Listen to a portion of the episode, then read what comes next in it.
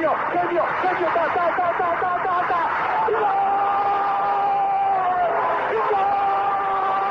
Dennis Bergkamp, Dennis Bergkamp, Dennis Bergkamp neemt de bal aan. Dennis Bergkamp, Dennis Bergkamp, Dennis Bergkamp, Dennis Bergkamp, Dennis Bergkamp. Posse de bola para Portugal, vai Éder, vai Éder, vai Éder, vai Éder, chuta, chuta, chuta!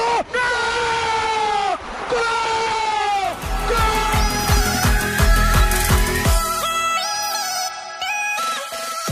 Olá pessoal, bem-vindos a Bola ao Meio, podcast que aborda os temas do momento, sem fintas, mas com muitos golos. Boas e bem-vindos a mais um Bola ao Meio.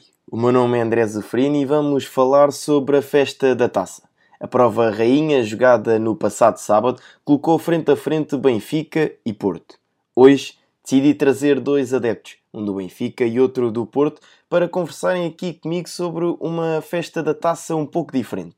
Do lado do Benfica teremos João Gonçalves, que já participou aqui no Bola ao Meio, pela sua paixão, podemos dizer assim, pelo Liverpool.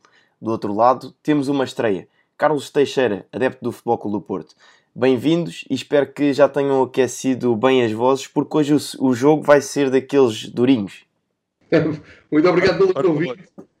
Bom, e, e, e bem-vindos também ao, ao, grande adepto do Porto, ao grande moderador, e estou aqui às vossas ordens. Ora, ora boas, ora boas, André. Muito, muito, muito obrigado pelo convite. É um prazer estar, estar aqui neste mundo para falar de futebol. É sempre um prazer. Carlos, e vamos começar por ti, porque é uma estreia e porque também ganhaste aqui a, a taça. Uh, como é que viveste esta, este final, esta final, enfim, diferente, vá? É, é, é muito estranho, é muito estranho. A partir do momento em que não tens público, aquele, o barulho do público faz muita diferença numa final, num jogo. A partir daí muda tudo, e já para não falar na mudança de estádio, que isso notou-se bastante. Mas claro, é uma final, foi uma vitória, é sempre bonito ganhar, nunca, nunca, nunca é feio. claro, claro. E João, saída de, do Jamor, portanto, uma final da taça já há muito que não era disputada fora do, do mítico estádio Jamor. Como é que viveste esta final da, da taça de Portugal, frente ao Porto, também aqui com uma, com uma derrota, vá?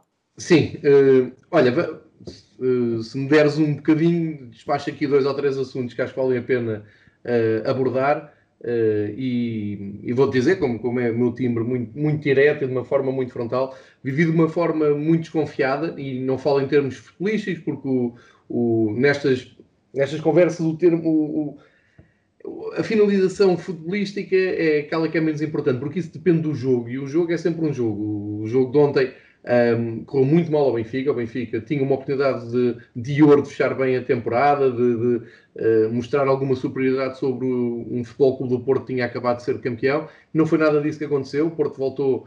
Um, eu acho que desta vez até ganhou de uma maneira mais épica, com menos um, uh, com, com, as coisas até correrem bem ao Benfica na, na primeira parte, e depois aquela segunda parte em que o Benfica mostrou porque é que acabou por perder o título. Mas um, eu, eu, prefiro começar mesmo pelo princípio e pelas coisas básicas que depois, com o barulho do jogo, se perdem.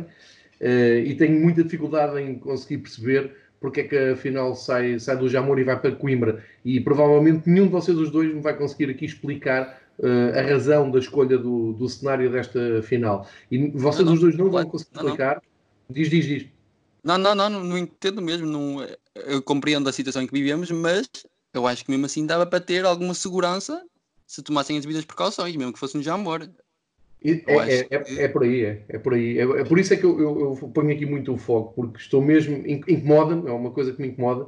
Um, sou de uma geração que vi as finais todas do, do Jamor em que o Benfica entrou, e estamos a falar, da primeira final que eu fui ver ao Jamor foi em 1980, e depois disso eu nunca falhei uma final do Jamor a ver o Benfica, e acrescento essas finais no Jamor, uh, finais que fui ver porque quis, uh, os triunfos do Beira-Mar contra, o, contra o, o Cadmeirense, o triunfo do Farense contra o Estrela da Amadora, uh, e, pronto, aquilo é mesmo uma festa e incomoda-me muito esta, esta postura da, da Federação. Mas quando eu dizia que nenhum de vocês me sabe dizer porque é que o, o cenário é Coimbra, é porque ninguém da Federação, ao longo da semana, se dignou a aparecer e a explicar ao povo, a Portugal, porque esta decisão.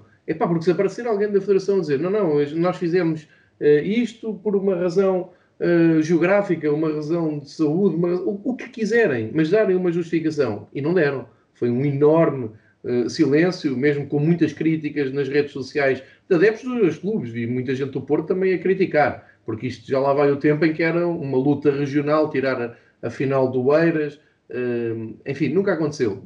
Segundo, segundo aspecto, então vamos para Coimbra fazer uma final da Taça de Portugal com aquele relevado. Epá, então íamos para Portimão, tem o melhor, a melhor relva do país, não é? Teoricamente.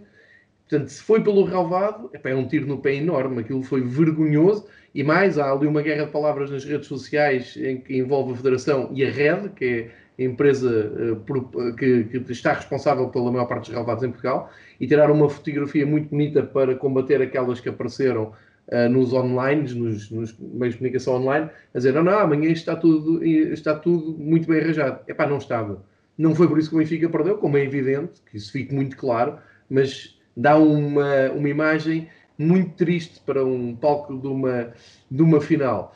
Por fim, um, como, como, estavam aí a, a, dizer, se, se, é uma questão de saúde, se é uma questão de logística, Epá, vamos lá ver uma coisa. O, o Bolonense, aquela SAD do Bolonense, a B-SAD, que, é um, que é uma aberração do, que nós temos na primeira divisão, uh, jogou no Jamor nos últimos dois ou três anos, certo? Sempre jogou no Jamor. Quando veio esta pandemia, não havia condições para jogar no Jamor. Que é engraçado. Com público há condições, sem público não há. E onde é que foram jogar? Na cidade do futebol, casa da Federação. E ainda lá juntaram Santa Clara. Bem, eu tive a oportunidade de ver alguns jogos na, na cidade do futebol. O relevado parece-me bom as condições parecem-me uh, absolutamente aceitáveis. Porquê que a final da taça não se faz na casa da Federação Portuguesa de Futebol? Colocou-se lá a jogar o Santa Clara ou a Bessade, porquê que eh, não se pôde fazer ali a final da, da taça? Tenho muitas reservas em relação ao que se passou em Coimbra. Espero que não seja um precedente para daqui a um ano andarem a brincar à mudança de, de cenário. Eu sou um romântico do futebol, como vocês sabem, sou uma pessoa uh, que sigo muita atenção ao futebol internacional. Gosto de pensar que a final do, de Portugal é no Jamor, como a Inglaterra é no Wembley, como em França é no Estádio de França, como na Alemanha é no Estádio Olímpico de Berlim. É isto que eu quero pensar. Tenho algumas dúvidas.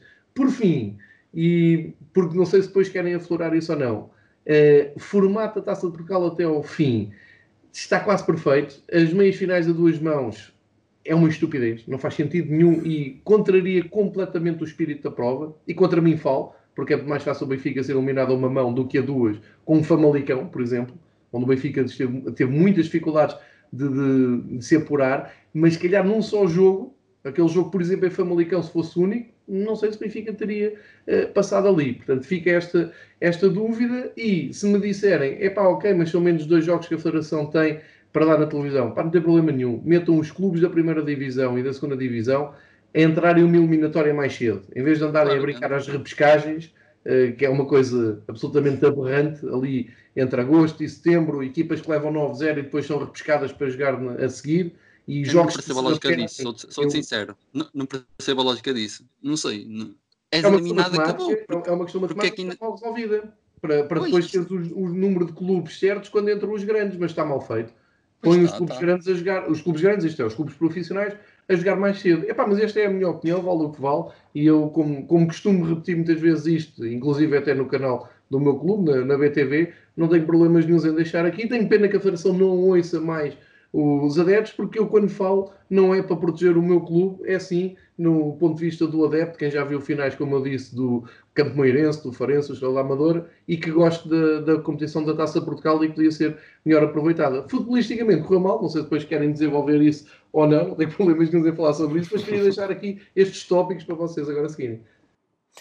Não, essa, é, vou pegar já na questão de, daquela meia final que abordaste a duas mãos da Taça de Portugal, porque o treinador do Famalicão, João Pedro Sousa, há, há dias concedeu uma entrevista a uh, um dos jornais desportivos em que ele dizia que mudando dois minutos da, da sua época, ou seja, aquele final de jogo frente ao Marítimo dramático e também aquela meia final frente ao Benfica, ele estaria na final. E portanto aquilo que disseste e tem tem razão de ser, que é para um clube como o Famalicão ou outro qualquer que tem menos poder uh, que, o, que o Benfica, ou um Porto ou um Sporting, teoricamente, jogar uma, uma meia final a uma mão, a probabilidade de conseguir eliminar o clube é muito maior do que a jogar a duas mãos, porque quer se queira, quer não um clube grande, falhar duas vezes é mais difícil do que falhar em, apenas em 90 minutos. E portanto, essa é uma, uma questão pertinente e quem sabe se não poderemos abordá-la uh, mais para a frente. E tal como o João disse, eu também era, sou apologista de as equipas profissionais, as, as ditas da primeira e da segunda divisão, entrar logo nas primeiras eliminatórias. Que, quem sabe elas não serem eliminadas logo no início? É, era, era, era nisso, nisso que a Taça Portugal ainda se tornava mais bonita. Tal igual. Aconteceu ao Sporting este ano, foi ao Alberto Exatamente. Confiança. Eu, eu, e, exatamente, eu não entendo porque é que as equipas da primeira e da segunda só começam a jogar a partir de uma certa altura. Não tem lógica. E eu já acompanho há muitos anos a Taça de Portugal e foi sempre uma dúvida que. Mas também não há ninguém a explicar ao certo o porquê de fazerem assim. É para proteger os clubes profissionais, porque os clubes profissionais é que mandam no futebol português e não estão para isso, não estão para, para terem que ir jogar a, a mais cedo a Vizela e Mogador e Macedo Cavaleiros e por aí fora, e por isso protegem-se, mas mal, porque criam ali um problema. Atenção, para não pensarem que eu só estou aqui numa uma postura negativa, a Federação tem feito um trabalho incrível à volta da taça, sim, sim, sim. recuperou o espírito, deu dignidade à taça, não, não, eu não me esqueço disso. E como já falei até com alguns responsáveis da Federação, e já levantei esta questão algumas vezes, eu ainda há pouco tempo, há dois anos, vi um jogo maravilhoso da taça. Vi o Silves eliminar o Olhanense quando estava de férias no Algarve. O Silves vai ao campo do Olhanense e elimina nos penaltis. Isso é a taça de Portugal. Uh, agora, acho que o Silves, passando essa eliminatória, tinha o direito de sonhar em receber no seu estádio um Benfica, um Porto, um Sporting, que é para isso que estes clubes uh, sonham e, e trabalham. E tu não o consegues fazer porque esses, os, os, clubes profissionais têm um calendário muito apertado, é verdade, têm que ser protegidos, mas podem entrar na segunda ou na terceira eliminatória. Claro, claro. Eliminando aqui um problema logístico de matemática. Tu não tens clubes suficientes, ou sequer tens clubes a mais, para depois entrar naquele esquema de, dos 32 aves de final. E então andas ali a eliminar equipas e ir repescar, que não faz sentido nenhum e não há em mais país nenhum do mundo. É, é terceiro mundista. Vamos então avançar para aquilo que foi também o jogo jogado. E, João, o Benfica, que não perdia uma final da Taça de Portugal frente ao Futebol Clube do Porto desde 1958, acaba por cair aos pés do Porto, mesmo com superioridade numérica. É, é, é inexplicável. Hum, e eu vou, vou, vou dar esta, esta ideia. Eu, eh, enquanto adepto do Benfica, fui, fui ao Jamor, como disse, ver as finais todas com o Porto, só não vi a, que foi jogada nas Antas e o Benfica também ganhou nas Antas, aí grande guerra política Norte-Sul e Benfica-Porto, e o Benfica vai ao Porto e ganha. Epá, e tenho este problema para explicar para o resto da minha vida, e daqui a uns anos vai ser um problema explicar como é que se perde uma taça depois de toda uma vida a ganhar taças ao Porto, do Fernando Gomes, do Fernando Gomes, Zé Beto, João Pinto, do Celso, do Lima Pereira, eh, do Futre, do Madger, do depois, mais tarde, uns anos mais tarde, do Mourinho, do Derlei, do Deco, do Vitor Bahia, do Jorge Costa, o Benfica conseguiu sempre superiorizar-se, mesmo 10 dias antes do Porto ser campeão europeu, mesmo em 85 em que o Benfica fez uma época miserável e o Porto foi campeão nas calmas, o Benfica chegou ao Jamor e ganhou por 3-1, e vai perder uma taça pela primeira vez, ao fim de não sei quantos anos, para o Porto do Mpemba. nada contra o Mpemba, que fez até uma, um fim de época muitíssimo interessante, mas vai ser complicado encaixar o nome Pemba no meio de Futre, Madger e estes todos lendários que eu disse do, do Futebol Clube do Porto, de grandes equipas. E isto, a culpa de, de, desta derrota é toda e apenas só do Benfica, como foi uh, perder o campeonato uh, com tiros nos pés. E se me perguntarem o que é que achas, o que é que aconteceu, porquê? Não tenho resposta. Não, não tenho resposta. Não, é assim, nós gostamos muito de futebol, analisamos muito futebol. Uh, podemos debruçar sobre erros táticos. É, é, que além do que tu dizes é olhar para o jogo e pensar o primeiro golo nasce uma bola parada do Alex Teles.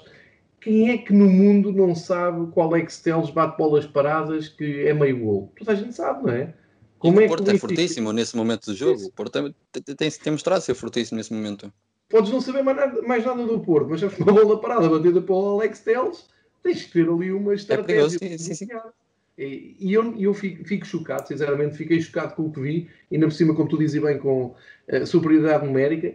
É tudo muito estranho. A maneira como o Benfica volta para a segunda parte. Hoje já vi relatos de que os jogadores do Porto se revoltaram no, no túnel ao intervalo e cresceram para o árbitro, para os jogadores do Benfica. Tudo bem, isso faz parte do jogo, tudo bem. É, é igual, é igual para os dois lados. Agora, o Benfica não pode entrar em campo daquela maneira, um, eu diria, quase diminuída perante um, um, um pouco acanhada. Um pouco muito acanhada. acanhada, tal e qual, tímida, acanhada, com medo. Epá, isso é tudo que o Benfica não podia fazer depois de dois meses de competição uh, desastrosos, não é? Salvou-se a vitória no derby, uh, sacada ali mesmo a ferros nos últimos minutos por uma bota, como diz o Ruben Amorim.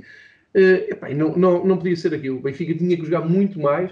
Não, não gostei do que vi, não percebi o que é que o Benfica quis fazer, não percebi um, ehm, o plano de jogo, não percebi a proposta de jogo do Nelson Veríssimo. Percebi perfeitamente como o Porto joga, porque tenho visto vários jogos do Porto, foi fiel a si próprio. O Porto tem aquele extrazinho de se não tiver muita qualidade técnica e se não tiver um plano de jogo fabuloso, tem ali aquele extrazinho de entrega dos jogadores, aquela atitude, uh, aquele futebol um pouco mais físico, de profundidade, mais atlético, de crescer naqueles momentos mais uh, em que estão mais por baixo ou, ou mais estão a ser contrariados. E isso ontem chegou e sobrou para ganhar nos 90 minutos um Benfica com mais um, portanto é, é talvez das, das, das, finais perdidas Benfica mais humilhantes, é uh, para mais do que perder com um Vitória de Guimarães, um Vitória de Setúbal, um Belenenses, coisas que eu vi na minha vida, porque ontem tu não tens onde te agarrar. Olha, eu, eu olho para a exibição do Benfica e o que é que se tentou fazer ali?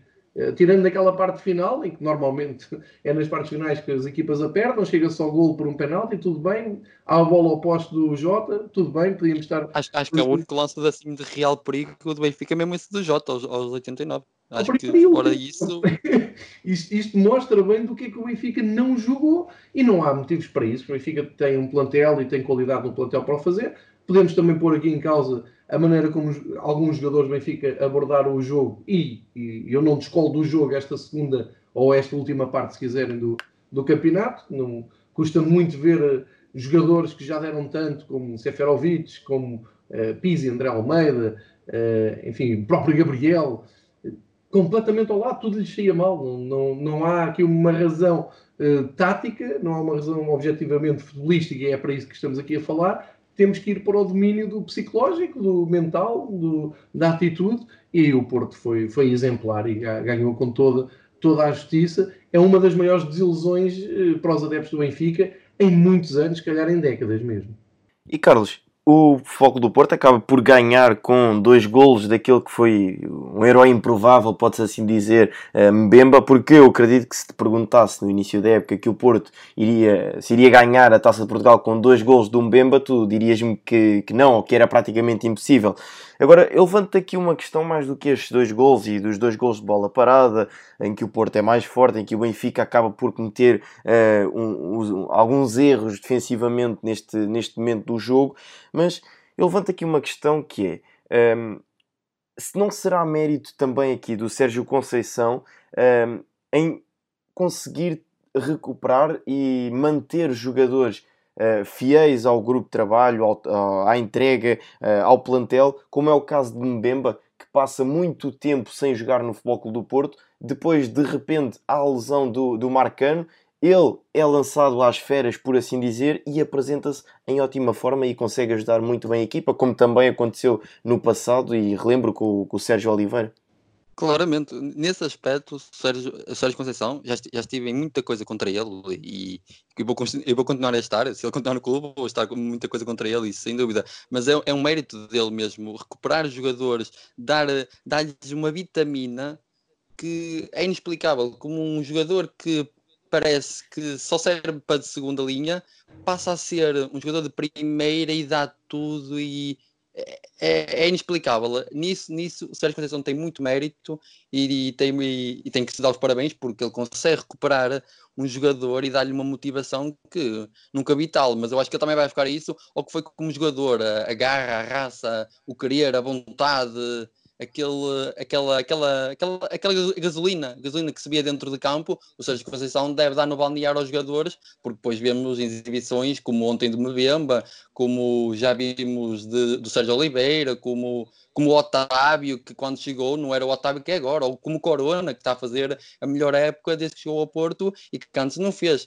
É, é, é mérito, é mérito do Sérgio Conceição nesse aspecto, não, não se pode dizer o contrário, porque, porque ele eu tenho que dar os parabéns. E ele nisso é dos melhores, é dos melhores do nosso campeonato. Nisso não se pode criticar. Sim, e, pegando um pouco nisso que, que estás a dizer, o, o, Iker Casillas ontem tem umas declarações em que uh, ele diz que por detrás de um treinador sério e disciplinado há também uma grande pessoa e que o Sérgio é assim, é exigente, máximo, é competitivo. E, e portanto, uh, o Sérgio depois ontem também acaba por se soltar após o final da época e acaba até por dançar. Portanto, Uh, eu penso que ali foi o momento de descompressão do, do Sérgio em que conseguiu conquistar os dois troféus, que era o objetivo dele, e agora uh, mostrar também um pouco daquilo que ele é fora de futebol. E não desprezando o Bruno Lage, eu não sei até que ponto este Benfica não seria campeão com o Sérgio Conceição no comando. Não, João? É uma, é, é uma boa análise, é uma boa análise. Vocês estão a pôr aqui o polo oposto do, do, quadro que eu fiz, não é? Porque parece-me que no, no Benfica a qualidade não falta, acho que os três estamos de acordo. Sim, sim, para o plantel do completamente, completamente. É, é verdade. E ontem, ontem para mim, para mim, vi uma exibição do Weigl, por exemplo, aquilo é sim. uma coisa brutal. Vê-se que, vê que é uma coisa, o Weigl, e quem diz o Weigl, uh, o, o Jota, o Jota, continua a não perceber como é que o Jota não joga mais, continua a não perceber porque é que o Jota não joga mais, que aquele miúdo tem tudo para dar muito Sim. mesmo. Não, mas é, mas é isso, tens, tens, muito individual e se calhar falta ali a componente, aquilo pois. que o tem mais, que, que, é exatamente, tu, descreveste na perfeição, uh, aquele gás extra que o, que o Sérgio, uh, que o Sérgio faz, mas, mas temos também uma coisa, não é? O, uh, a postura cultural do Porto, a, a, maneira como o Porto encara a competição, também é muito propício a um perfil como o do Sérgio Conceição. Sim, sim, é um casamento sim, muito feliz. No, no Benfica é muito difícil eu, claro. eu, disse antes do jogo, é muito difícil o Benfica ir com uma motivação maior, pode ir igual, no, no, num quadro otimista pode ir com uma motivação igual, mas é difícil ir com uma motivação maior quando uh, defronta o, o Porto. O Sporting já não é bem assim, porque nas últimas duas décadas o Sporting desgastou-se e, e, acabou por perder, mas mesmo assim o Benfica quando vai ao balado ainda há aquele frio na barriga, e isto justifica-se de uma, uma, maneira factual, que uh, o Porto assume que o seu inimigo é, é, o Benfica, o Sporting assume que o seu inimigo é o Benfica, e o Benfica, dentro do seu universo de, de adeptos, e uh, suponho que, que tu és do, do, do, Norte, se falares com amigos teus do, do Norte sejam benfiquistas, eles vão dizer que o, o Porto é o rival. Uh, claro, nem, claro, nem claro. é o Sporting, mas se vieres aqui à minha zona em Lisboa, Uh, tu vais ao café e dizes que o Porto é rival e matam-te. Tu dizes, não, não, rival é o Sporting, que o meu pai já era do Sporting, no trabalho são todos do Sporting, na escola era tudo do Sporting. Então há aqui, o Benfica tem que conviver com, com esse dilema, com esse drama social. É que não tem um rival, ou melhor, não é não tem um, tem dois rivais fortes uh, que tu vais ao outro lado e qualquer um deles aponta agulhas ao Benfica. E o Benfica não consegue ter essa motivação. Não sei se me faço entender uh, da, da sim, abordagem. Sim, sim completamente, completamente. Mas que proporciona esse perfil do Sérgio Conceição. No Benfica era difícil tu teres um, um treinador um, eh, com esse perfil assim mais bélico, uh, a dizer ah, a gente tem que ir para cima deles, temos que ganhar, eles são um inimigo, o poder está no, em Lisboa, já estou aqui a esticar, mas pronto, passa assim um pouco, vocês percebem um bocado esta, depois vem o Ola do Porto e manda umas, umas bocas, isso faz tudo parte da, da, da, daquela cultura. É da cultura. E resulta, cultura, e resulta, porque consegue unir tudo em torno de um objetivo contra uma equipa. Portanto, por isso é que eu disse ontem, era a final da Taça de Portugal. Uh, podia ser a Supertaça, podia ser a Taça da Liga, podia ser uh, a final do torneio de Badajoz. O Porto contra o Benfica não precisa de motivação extra. O Benfica por si só já os motiva. E no Benfica, epá, eu tenho muita dificuldade em perceber o que é que tem acontecido nos últimos tempos, que uh, os jogadores parecem completamente desligados, parece que nada os motiva. Uh, há aqui um grande contraste entre a entrevista do presidente Luís Filipe Vieira uh, antes da retoma do campeonato, em que disse: Nós somos o único clube que não fez layoff, que pagou o tempo inteiro aos jogadores, pagou o salário por, por inteiro. Estou plenamente confiante que as coisas resultam. E nós ouvimos aquilo e pensámos: Ok, faz sentido. Bem, depois vês uh, as exibições que o Benfica faz, há aqui qualquer coisa que está a falhar. E realmente não é, não é da direção, não é dos adeptos. Eu tenho, eu tenho uma pequena explicação para isso, mas pode ser, mas eu acho que tem, tem influência. Os adeptos, os adeptos. Eu acho que o Benfica sente muita falta ah, daquele sim, ambiente. Do, do, do, inferno da luz, estás a ver? Tipo, eu, eu, falo, eu falo por mim, eu sempre que vejo um jogo, do Porto na luz e ouve-se aquele broato todo e quando o Benfica uhum. ataca, uma pessoa fica nervosa. Eu fico nervoso ver o Benfica atacar, ouvir aquele barulho e os jogadores sentem isso. Um jogador, quando antes de assinar pelo Benfica e está a ver um vídeo do Benfica, vê aquele ambiente de êxtase, aquele ambiente e, e, e, e segura-se muito a isso. É a gasolina, a gasolina do Benfica para mim, bem, bem parte do Benfica é o, é o ambiente, é o, o, apoio dos adeptos. Eu acho que o Benfica sentiu muito uh, após, a, uh, após a pandemia. Eu acho que o uhum. apoio para o Benfica é uma gasolina forte. Eu acho que os jogadores sentiram muito isso. É a minha opinião, acho que é muito a partir daí. É um excelente ponto de vista, mesmo porque o Benfica fora de casa também costuma jogar em casa, ter Exa Exatamente. E, é e, desculpa, João. Ainda esta semana estava a comentar com um colega meu e sobre o do jogo do, do Santa Clara na Luz onde é que, em condições normais, não desprezando Santa Clara, nem a sua claro. qualidade, onde é que, em condições normais, tu num estádio cheio, com 49 mil ou 50 mil, ou o que seja, tens um Santa Clara a pressionar o Benfica, a entrada da área, aos 90 minutos. Não acredito. Isto com um ambiente a criar intimidação, não acredito que o Benfica conseguisse. O Santa Clara conseguisse. O Era mesmo por... Agora estou-me a lembrar.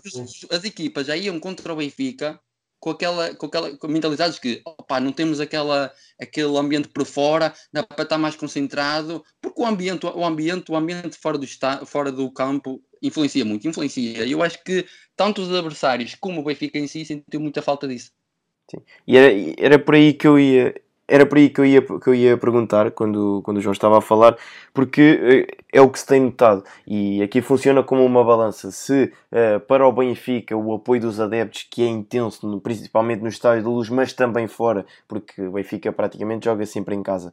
Um, ehm, se para o Benfica e os jogadores do Benfica faz com que cresçam os índices motivacionais, eh, até mesmo eh, a concentração em campo, porque quer se queira, quer não, o facto de estar lá os adeptos, de haver a exigência dos adeptos eh, no momento, em pleno estádio, faz com que o jogador se obrigue a estar mais concentrado e neste pós-pandemia verifica-se um, um maior aumento dos erros individuais em campo nota-se isso, tem-se vindo a notar que cada vez mais há esses erros e portanto eu ia mesmo levantar essa, essa tal questão que vocês já debateram aqui muito bem, que é uh, se o, o, problema do Benfica, o principal problema não tenha sido sentir a falta dos adeptos e daquele calor intenso que se costuma sentir no, no Estádio da Luz.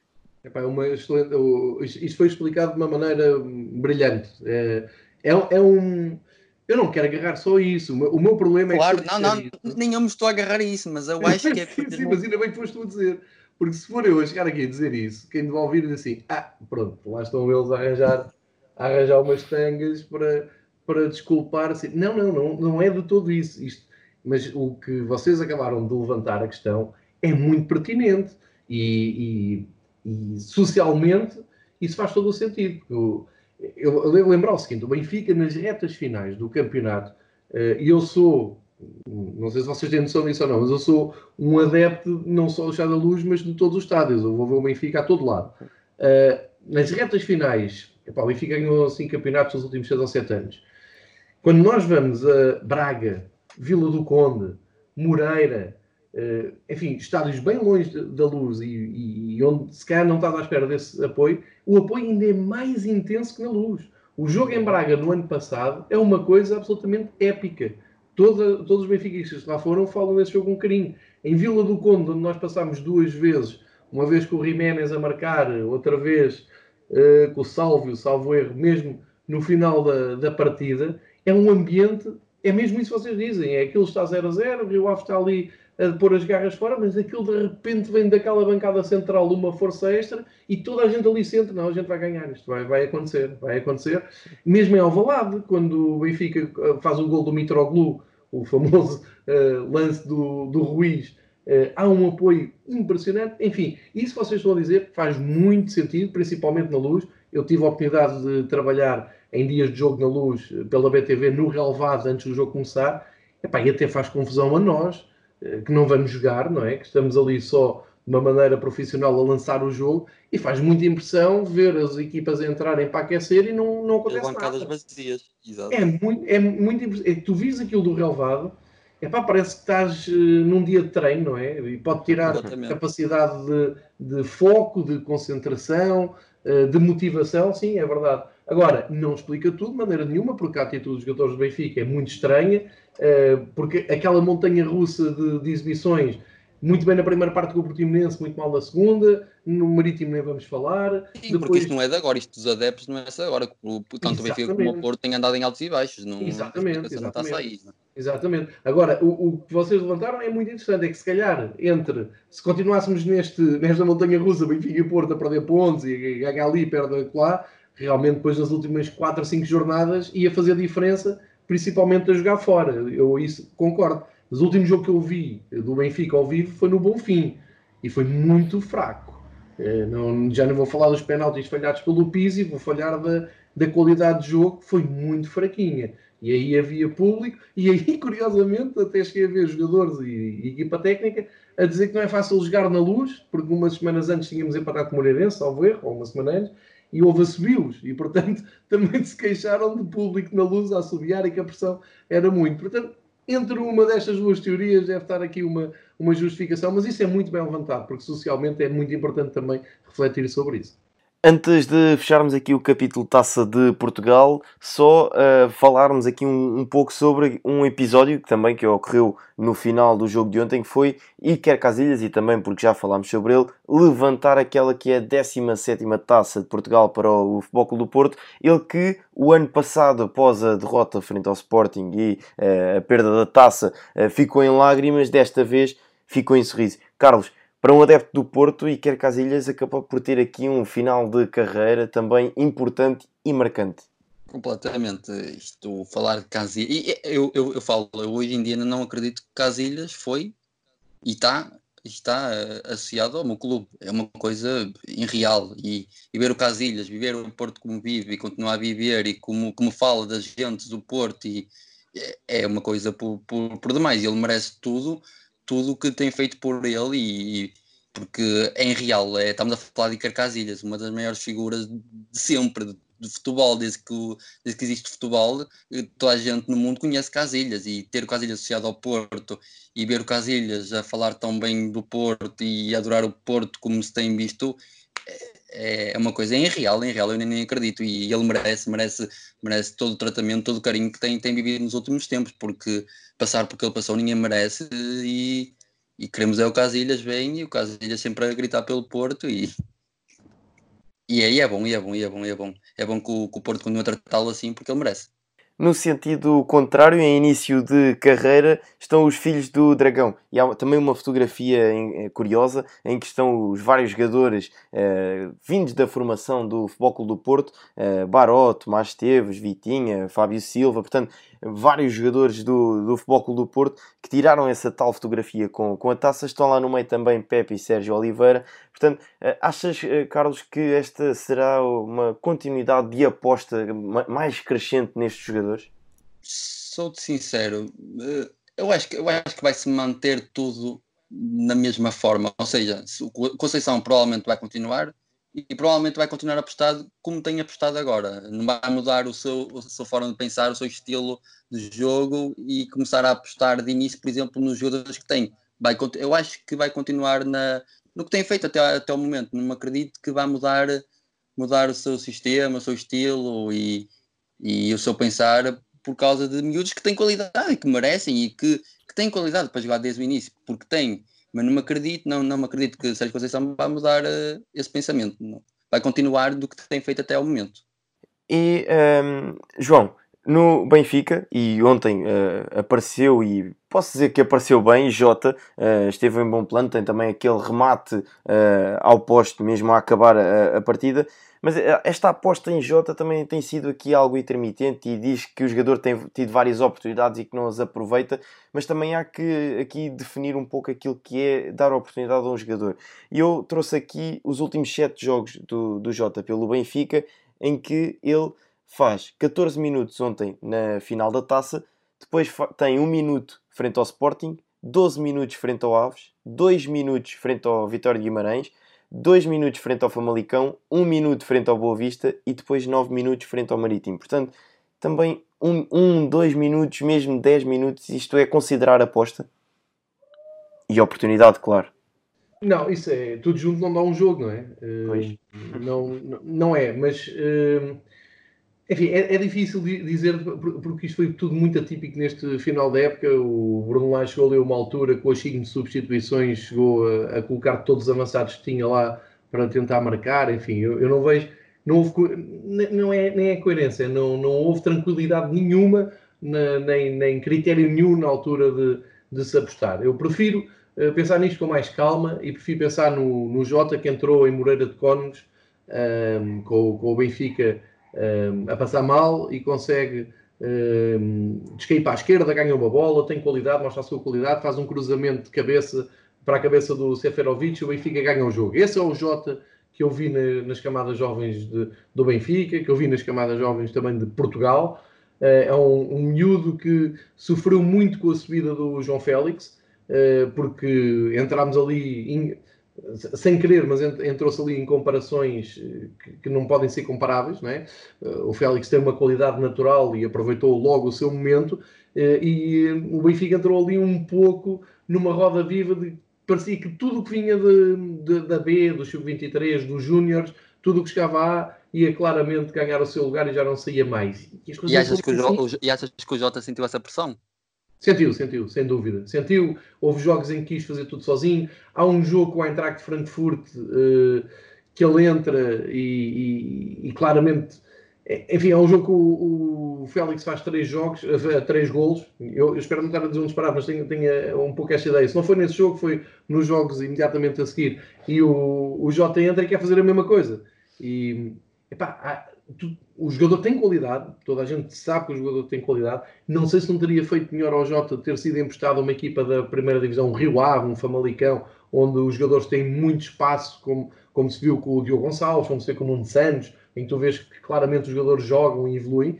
Agora, ele, ele ficando aqui é porque tem realmente qualidade. Uh, agora, não pode mostrar a qualidade ali em 5. As contas que tu estás a fazer e a pergunta que tu fazes objetivamente, a resposta é não. Isso não é bem uma aposta. Agora Pode acontecer, ele pode entrar, pode fazer um gol. Repara, já ninguém fala uh, do miúdo que entra com o Aves e faz dois golos.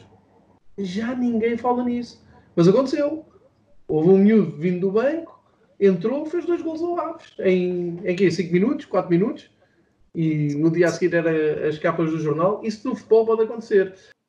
Certo, mas, mas até aí no, no, no Gonçalo Ramos e depois também acho que tem sido um pouco um, um problema vá aqui da massa adepta do, do Benfica, que foi, como viu o João Félix entrar, crescer, ser vendido uh, e ganhar nome assim uh, de repente, e foi num ápice, foi muito rápido a ascensão do, do João Félix, agora foi o que tu disseste, parecia que qualquer miúdo que vinha da equipa B ou do, do Sub-23 iria ser um João Félix. E uh, após a entrada do Gonçalo Ramos, e que tem uma qualidade extraordinária, uh, e que quem o acompanha já há vários anos sabe disso, que o Gonçalo Ramos vai dar jogador sem dúvida nenhuma, mas essa aposta e as oportunidades têm que ser sustentadas. E eu vi a gente a exigir quase que o Gonçalo fosse titular frente ao Sporting. Exatamente.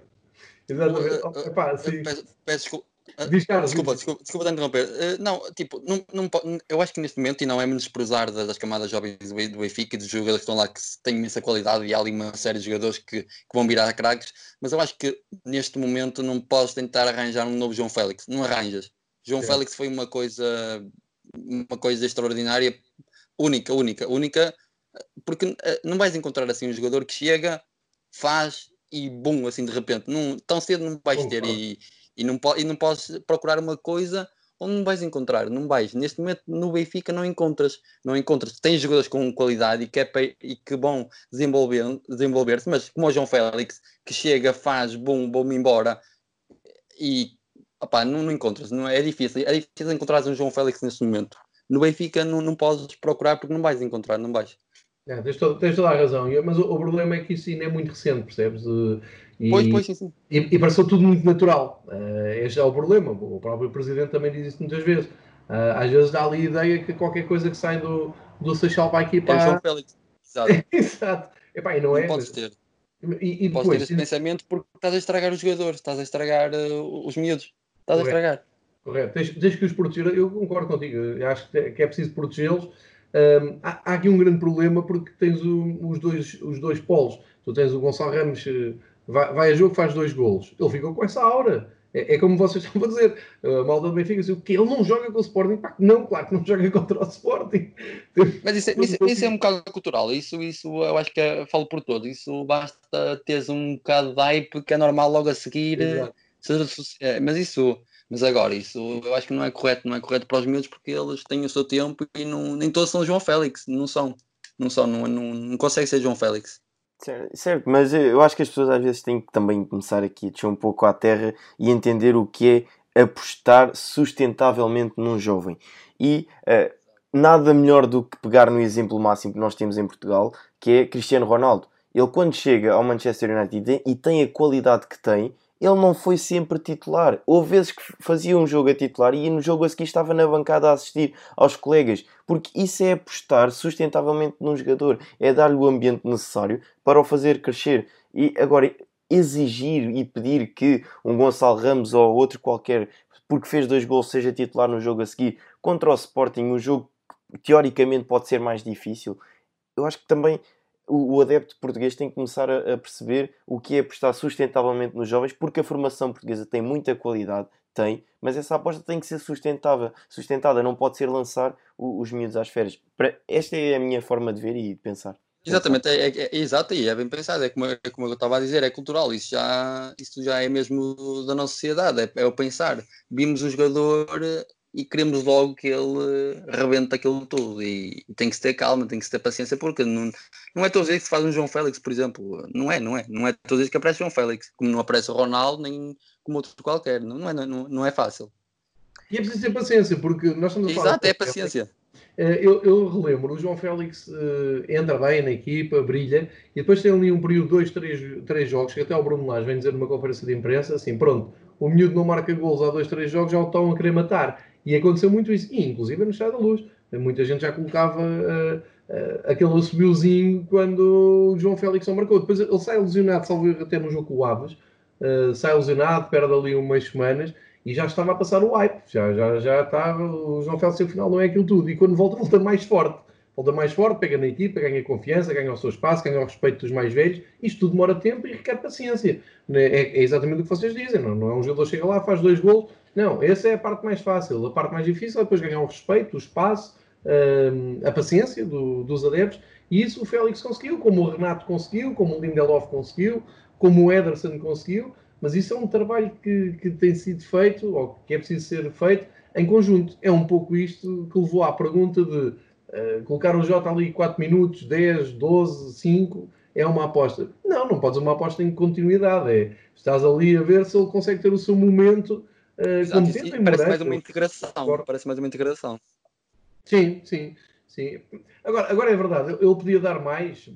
Se cá estamos a exigir muito um miúdo que entra na altura em que está o estado de nervos da equipa no auge, o estado anímico nas bancadas no auge, e pedes um miúdo de 19 anos para chegar ali e resolver o jogo. Epá, eh, há poucos no mundo a conseguir. Ele tem feito os seus passos. Ele ontem mostra aquele desespero todo porque sente o mundo a cair-lhe em cima porque a bola bateu no poste e saiu. Se a bola bate no poste e, entrava, hoje estávamos aqui a falar, finalmente o Jota revelou-se e, e, estava era em campo. Assim, era a mudança, era a mudança, exato.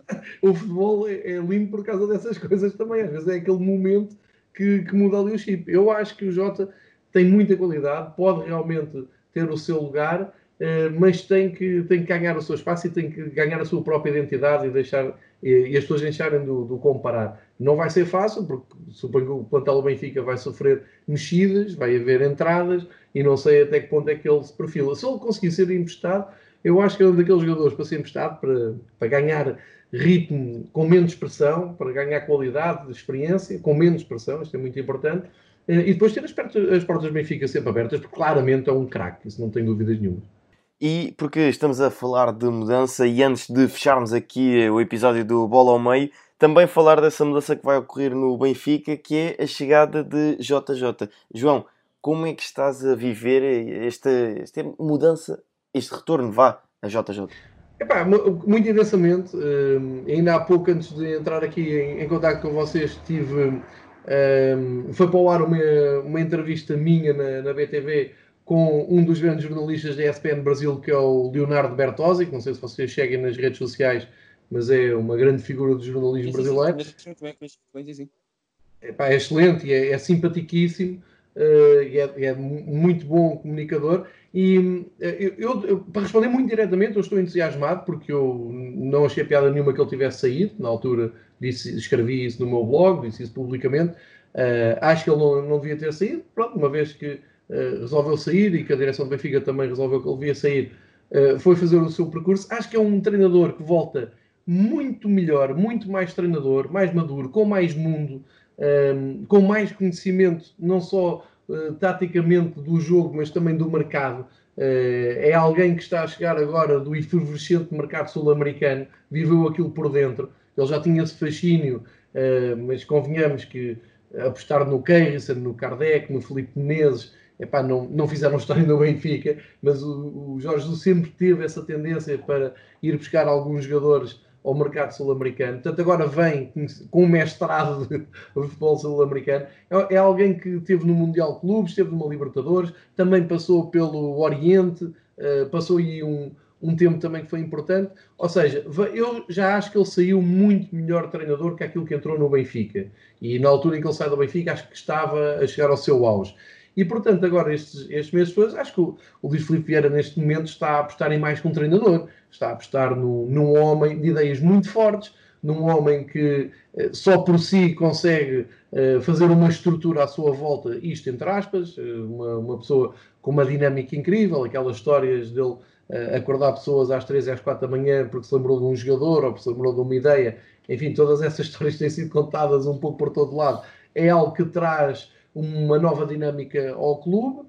Eh, eu, eu, da minha parte, estou, estou entusiasmado. Quis ouvir o que é que os brasileiros achavam e o Bertozzi foi muito direto e, e, e realmente corresponde à minha expectativa. Um, ehm, tudo o que o Bertozzi disse do Jorge Jesus, que é uh, exímio no, no, no, na leitura do jogo, na preparação do jogo, no plano do jogo, na tarefa que dá aos jogadores eh, em relação aos adversários e, acima de tudo, é um treinador muito focado no treino, uh, no treino por posições, no treino por, pelos vários tempos do, que o jogo tem, que é algo que eu acho que ficou no Benfica durante uns tempos, uh, não, não me desprezando aqui o trabalho do, do, de Rui Vitória, por exemplo, mas é verdade ficou ali uma identidade fixa, por exemplo, no trabalho de bolas paradas, no trabalho defensivo, havia uma dinâmica forte. É isto que o Benfica contrata, uh, no fundo também é reconhecer que as coisas não, não têm sido bem. Eu recordo que o, o Jussiu entrou o Rui Vitória e desde que o Rui Vitória saiu, não aconteceu mais nada no Benfica, porque o Laje foi um acaso, como se percebeu.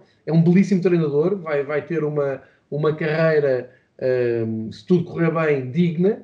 Um, é campeão nacional, mas o que eu quero dizer é que ele não fez nada para treinar a equipa. Estava ali, estava na B, não é?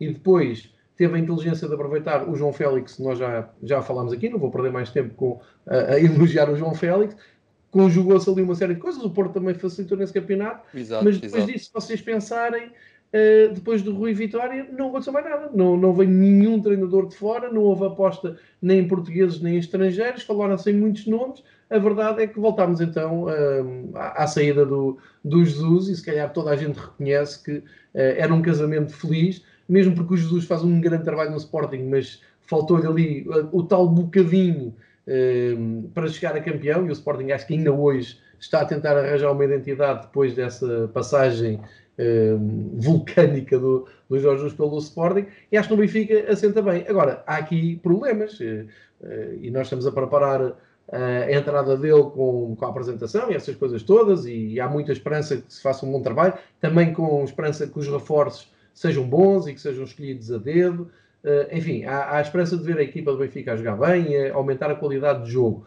Agora, ninguém uh, ignora que há muitos adeptos do Benfica que estão uh, descontentes. Há pessoas que não gostavam do Jorge Jesus nem em 2009 e, e, essas pessoas merecem respeito porque são pessoas que têm direito à sua opinião e mesmo com o Jorge Jesus a ganhar, eu tenho amigos meus que diziam assim, ok, ganhou, mas tem que ir embora. Isto aconteceu, não é uma coisa de agora, não é um fenómeno de agora, piorou por ele ter passado pelo Sporting estas rivalidades sociais que eu vos falava no princípio do episódio uh, têm muito, muito peso no, no Benfica, mas uh, eu sou da opinião que quando as coisas começar, voltarem a rolar, que se o Benfica voltar a jogar bem, acho que tem tendência para uh, normalizar e para o Jorge Jesus fazer o seu trabalho de uma maneira normal, que eu acho que é um casamento feliz, como se tinha visto da, da, da outra vez, mas deixo aqui estes três pontinhos que é, esta coisa por acaso correr mal, pode ser mais uh, do que um problema técnico, pode ser um problema também presidencial, uh, porque há aqui um all-in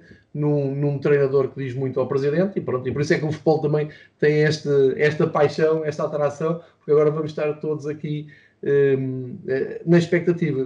Deixa-me só dizer que no, no, meu, no meu podcast no Fever Pitch reúno sempre com o Miguel e com o Pedro Varela uma vez por semana e perguntei-lhes a determinada altura, quando saiu o Lages, que treinador é que não queriam no, no Benfica. E eles responderam Jorge Jesus, acho que isso já explica tudo. Não, e era mesmo aí que, que eu ia pegar antes de darmos por terminado aqui o nosso episódio. Era, Carlos, do outro lado, do lado do rival, como é que estão a viver esta chegada de Jorge Jesus ao Benfica? Porque também uh, chegou-se a falar de que uh, Jorge Jesus é que iria suceder a uh, Sérgio Conceição. Estou uh, muito na expectativa e como estava a dizer o João, estou à espera para ver como é que está o Jorge Jesus agora, porque é verdade que as mudanças, as mudanças com certeza lhe fizeram bem, mas se, se me perguntas diretamente se estou com algum receio, não, não, não vai, vai ser engraçado ter novamente Jorge Jesus e aquelas picardias semanais e, vai ser engraçado ter o Jorge Jesus de volta no campeonato, sem dúvida que vai, que vai, vai ser engraçado mas não, não, não sei dizer o que é que, que, é que posso esperar. De... Mas claro que o Benfica vai, vai, vai voltar a ter a qualidade e, e Jorge Jesus sabe a casa que tem e, e com certeza vai pôr as coisas a, a arrumar num, num bom sentido.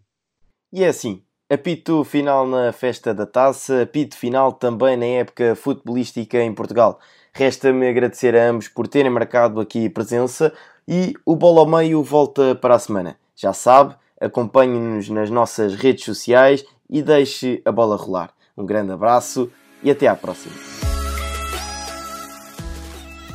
Obrigado por nos terem seguido em mais um episódio.